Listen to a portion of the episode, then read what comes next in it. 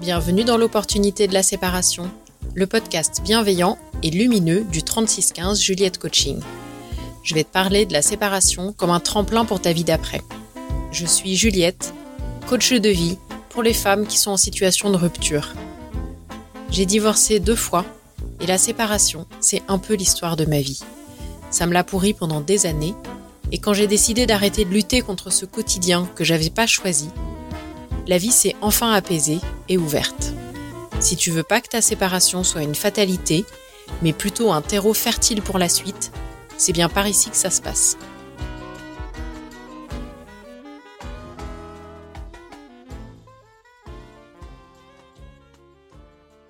Hey, nous voilà de retour avec un petit topo du 3615. La dernière fois, si tu te souviens bien, on a parlé du déni dans la courbe du deuil d'Elisabeth Kubler-Ross. Je ne vais pas te refaire toutes les étapes de la courbe. Euh, on les a vues la dernière fois. Si, tu n'as pas écouté, bah, je t'invite à aller écouter l'épisode sur le déni.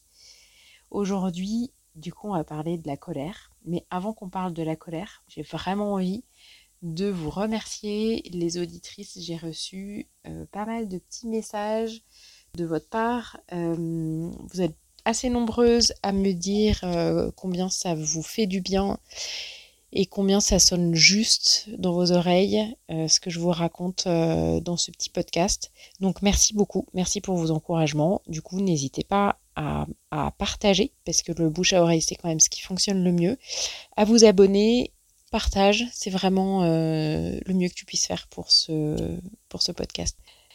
Donc, nous continuons notre chemin en courbe du deuil aujourd'hui et on s'attelle à la colère. Ce que je voudrais faire aujourd'hui, c'est euh, lui redonner un petit peu ses lettres de noblesse à la colère parce qu'elle a plutôt mauvaise presse. Très souvent, dans l'inconscient collectif, arriver à gérer sa colère, ça veut dire la ravaler, la mettre dans sa poche et mettre son mouchoir dessus. Et ne pas aller la rechercher et ne pas la traverser. Euh, tu te souviens, la dernière fois, je t'ai dit, euh, quand il y a une émotion qui arrive, le mieux que tu puisses faire, c'est de l'attraper, de l'accueillir et de sauter dedans à deux pieds joints. Alors la colère, ça fait un peu peur parce que ça fait du bruit et puis ça fait du mouvement aussi. Et euh, voilà, bah ça, ça, dérange un peu, quoi.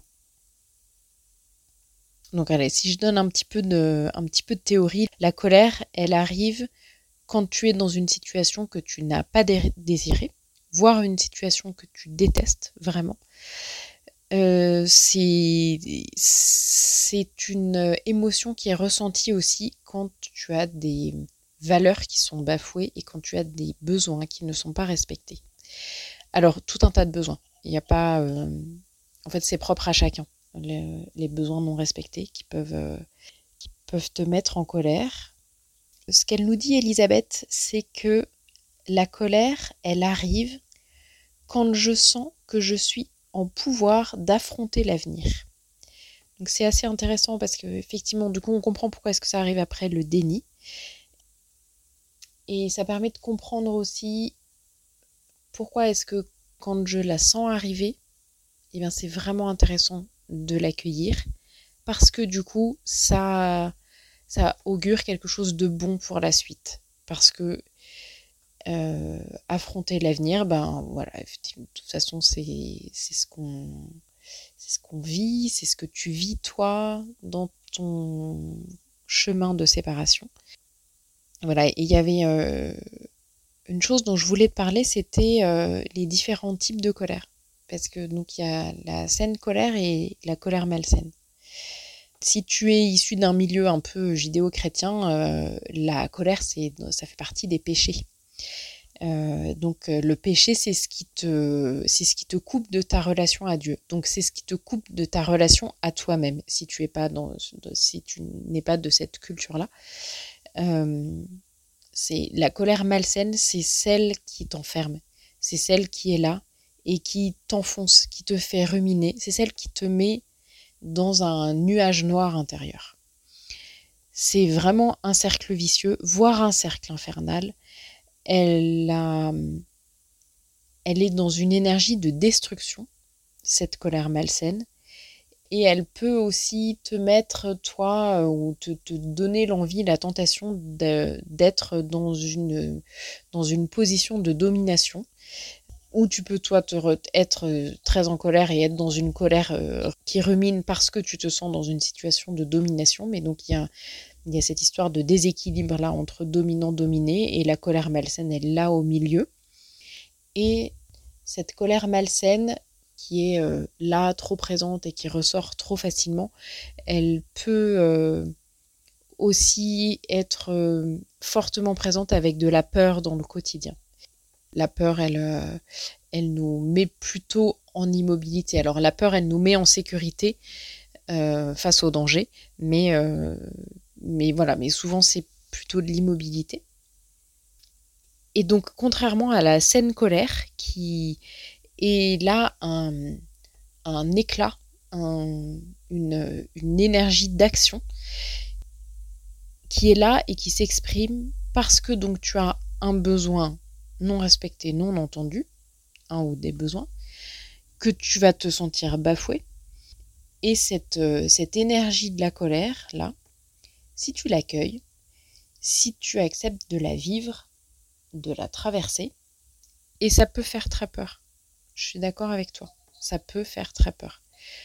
Moi, j'ai essayé d'apprendre à mes enfants de de vivre leur colère. En tout cas, j'ai essayé le plus que je pouvais quand elles étaient enfants d'accompagner euh, leur colère. Une de mes filles m'avait dit un jour, euh, ça me fait peur quand je suis en colère parce que j'ai l'impression que je suis en train de, de, sombrer dans la folie. Euh, voilà, donc tu peux, si tu as, si ressenti des choses comme ça dans ton enfance, ça, peut euh, ressortir maintenant. Donc, peut-être que tu peux être tenté de ne pas vivre et ne pas traverser ta colère, mais néanmoins, si tu t'accordes ce truc-là, eh ben la colère, elle peut vraiment être une très saine énergie de mise en action et ça peut être le début d'un cercle vertueux. Par exemple, moi, je suis beaucoup euh, tombée dans l'éducation bienveillante, euh, la communication non violente, euh, tout ça quand mes filles étaient petites, et j'avais vraiment besoin de ça. J'avais besoin de me former, de me nourrir avec ça. Et je, donc c'était il y a une vingtaine d'années, et, et c'était du coup le grand essor de tous ces mouvements-là. Et moi, je suis allée un peu dans l'extrême de ce truc-là, et je n'ai pas, j'ai pas compris parce que c'était pas non plus le discours ambiant à l'époque, je n'ai pas compris que pour arriver à apprendre le respect à mes enfants, je devais d'abord me respecter moi, ce que je n'avais jamais appris à faire, puisque moi j'ai toujours appris à être gentille avec la dame et gentille avec le monsieur et à ne pas écouter mes besoins et ne pas écouter ce qui était juste pour moi. Et donc du coup j'ai continué avec mes enfants. En plus moi j'avais des enfants euh, qu'on appelle des bébés aux besoins intenses. Donc euh, j'ai eu mes enfants au sein et, dans, le, dans le dos, dans l'écharpe euh, pendant 3 à 4 ans à chaque fois par, euh, par enfant. Donc j'ai beaucoup repoussé mes limites, et j'ai beaucoup repoussé mes besoins jusqu'à un moment où, en fait, au moment de l'adolescence, j'avais vraiment des enfants qui ne me respectaient pas du tout. Et c'était ça, à un moment donné, ça m'a vraiment tellement mis en colère que, en fait, c'est cette, euh, j'en avais tellement marre de me faire piétiner.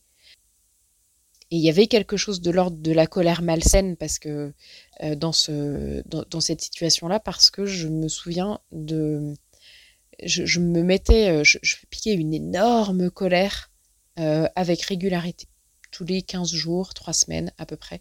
Et Enfin, non, c'était. Ça aurait dû être tous les 15 jours, 3 semaines si j'avais voulu euh, que ça tienne et que je me fasse euh, respecter. Mais euh, quand je piquais une énorme colère, en fait, mes enfants me respectaient pendant 15 jours, 3 semaines à peu près. Et après, petit à petit, eh ben, ça retombait. Et donc, moi, je tenais, je tenais, je tenais, jusqu'à ce que, à nouveau, je pique une énorme colère et à nouveau, il y avait du respect et euh, voilà quelque chose de, mutuel.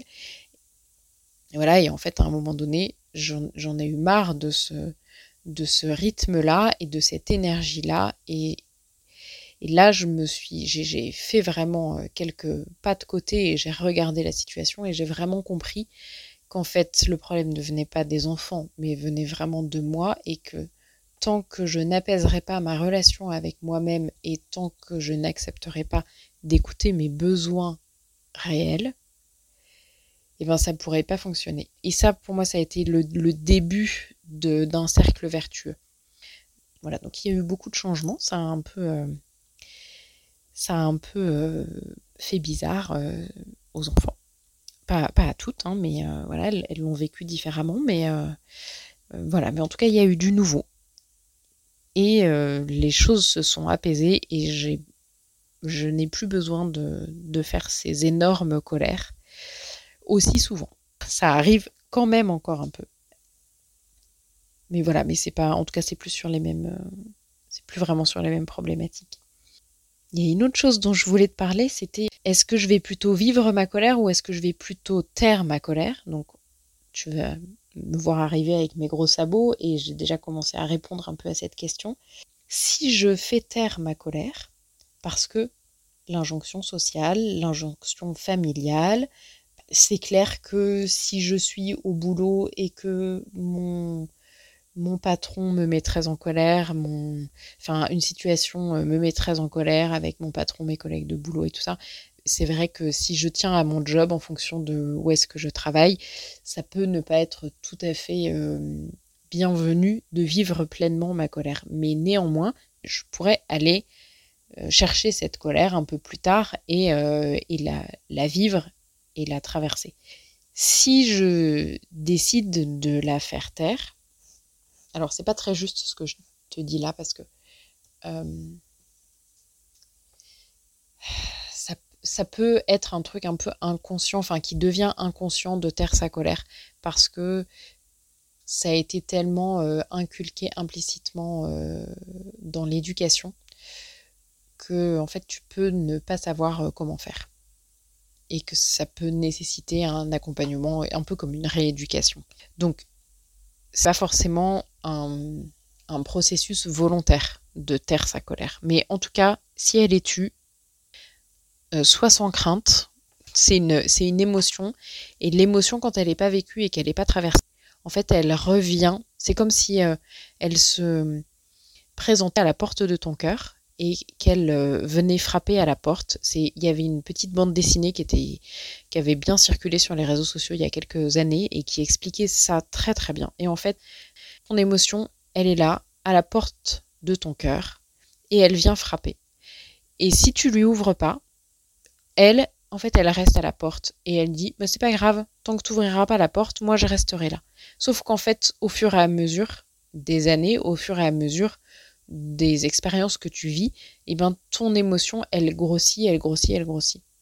Un peu comme dans le livre pour enfants, La grosse colère. Euh, je sais pas si tu connais ce, bouquin-là, mais euh, les dessins sont vraiment très très explicites où on voit cette, euh, cette boule de colère qui, qui, grossit, qui grossit jusqu'à ce qu'elle elle sorte. En fait, le petit garçon, il, il, dégueule sa colère comme ça. Là. Et elle est absolument énorme. Donc, si dans ton processus, dans ton éducation, tu as l'habitude de taire tes émotions, sois rassuré, le moindre petit truc va vite venir raviver de la colère. Donc soit à un moment donné, tu t'acceptes de la vivre, de la traverser, soit soit euh, non, ça fonctionne pas comme ça, tu n'arrives pas. Une chose est sûre, c'est que ton corps va te parler et la colère, ça fait beaucoup de maladies. Des incidents euh, cardiaques, euh, cardiovasculaires, à l'anxiété, au stress, à la dépression. Et puis après, plus au, niveau des, au niveau des organes, le foie par exemple est vraiment l'organe de la colère. La colère va vraiment venir se, se cristalliser dans cet organe du foie et donc tu peux te retrouver avec un, foie qui dysfonctionne ou qui en tout cas est pas, est pas au top de son fonctionnement parce qu'il y a beaucoup de colère. Donc qu'est-ce que ça veut dire du coup de vivre sa colère? Eh bien, ça veut dire euh, beaucoup de choses. Ça peut être euh, de crier, de crier dans la nature, de crier dans sa voiture, Moi, j'ai je, je suis une grosse adepte de hurler dans ma voiture. Ça peut être euh, d'écrire. De l'écriture, c'est vraiment extraordinaire. Hein. C'est mon amie Hélène Bonhomme qui dit il y a des yeux dans les crayons. Euh, si tu es en colère, mais vas-y, noircis des pages, noircis, noircis, noircis des pages, et puis tu jettes ton, écrit après, tu le brûles, tu euh, voilà, t'en fais des confettis, tu n'es pas forcément obligé de le garder. Euh, voilà, tu peux mettre un sac de frappe chez toi. Nous, chez nous, on a fait ça. On a mis un sac de frappe, j'ai acheté des grandes box. Tu peux euh, aller faire un gros effort physique, aller faire des travaux, défoncer un mur. Et je me souviens vraiment de la première fois où j'ai mis ma colère dans un effort très physique. J'avais de, la colle de carrelage à enlever au marteau et au burin sur un sol. Et c'était, vraiment dur à faire. Et puis c'était un travail de petite fourmi. Et on m'a proposé ça, et puis un autre truc tout, tout tranquille. Et j'ai dit, ah bah non, je suis très en colère, donc euh, je vais faire ce truc-là. Et je vais essayer d'évacuer ma colère. Et en fait, j'ai tapé sur ce marteau et ce burin euh, pendant quelques heures. Et vraiment pendant ces quelques heures, j'ai euh, mis dans chaque coup de marteau la situation pour laquelle j'étais en colère. Et, en fait, j'ai ressenti au fur et à mesure des heures un tout début d'apaisement où je, tapais un peu moins fort sur ce marteau. Euh, et c'était pas parce que j'étais fatiguée, c'était vraiment parce que il y avait moins de cette émotion-là. Une fois que j'ai eu terminé, je me suis vraiment sentie apaisée et je n'ai eu aucun ressenti et aucune rancune envers cette situation-là. Parce que euh, en vieillissant, je, ne suis pas fière de ça, hein, vraiment pas, mais je me découvre un peu rancunière quand même euh, sur les situations euh, qui sont pas bien, digérées et pas, bien vécues justement émotionnellement. Et, et voilà, c'est une situation dont j'arrive à reparler euh, maintenant de façon plutôt paisible. Donc quand j'ai besoin, je vais me replonger dans cet épisode-là. Parce que vraiment, il m'a fait du bien. Donc, euh, garde à l'esprit. Ah oui, ça, garde à l'esprit que si tu décides de vivre ta colère, de crier, de frapper dans ton sac de frappe, de défoncer un mur, de faire un... Fais attention à ton périnée. Voilà tu, sais de quoi je parle, tu as eu des enfants ou si tu n'en as pas eu, tu, euh, tu dois bien savoir un petit peu de quoi je parle. Et ce qu'elle nous dit, Elisabeth, dans tous ces petits, dans ces études aussi, c'est que plus tu la ressens, cette colère, plus tu l'accueilles, plus vite elle passe. Pareil, comme je t'ai dit la dernière fois, il n'empêche que ta colère, tu peux la vivre plusieurs fois par jour, en lien avec ta situation de séparation et tout ça. Euh, puisque donc, tu peux passer plusieurs fois par jour par différentes étapes de la courbe du deuil pendant tous ces moments où tu vas vivre de la colère, comme d'habitude.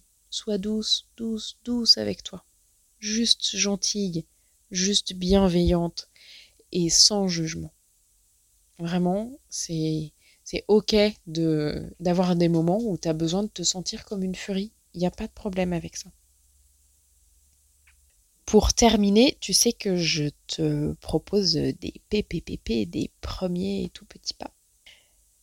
J'avais envie de te lire une citation d'un certain euh, qui dit Lorsque quelqu'un te met en colère, c'est ton propre jugement qui te met en colère.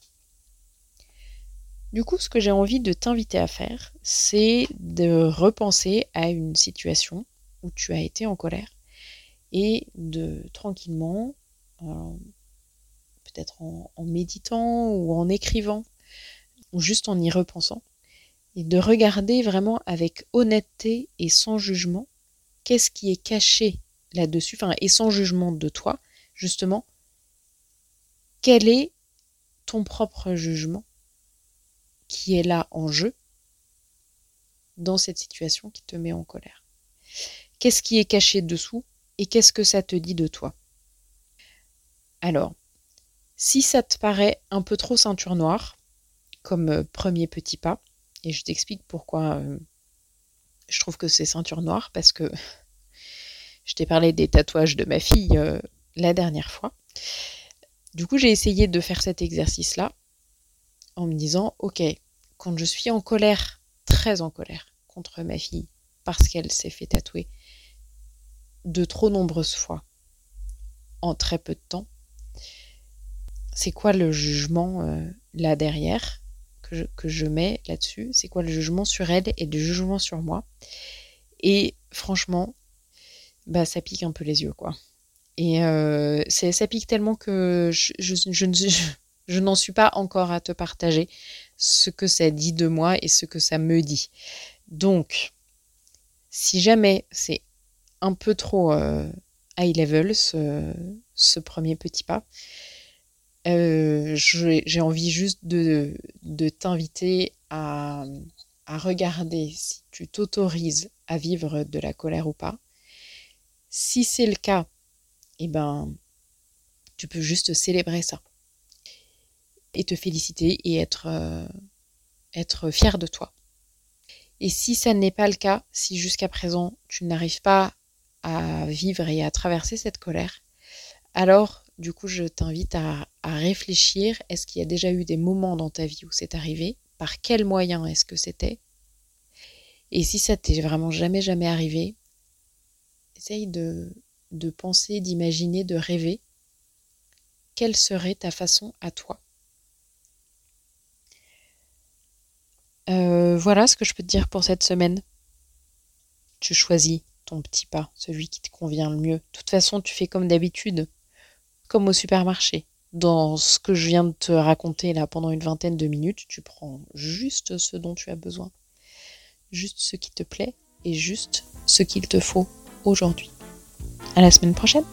Ciao. Merci d'avoir écouté cet épisode.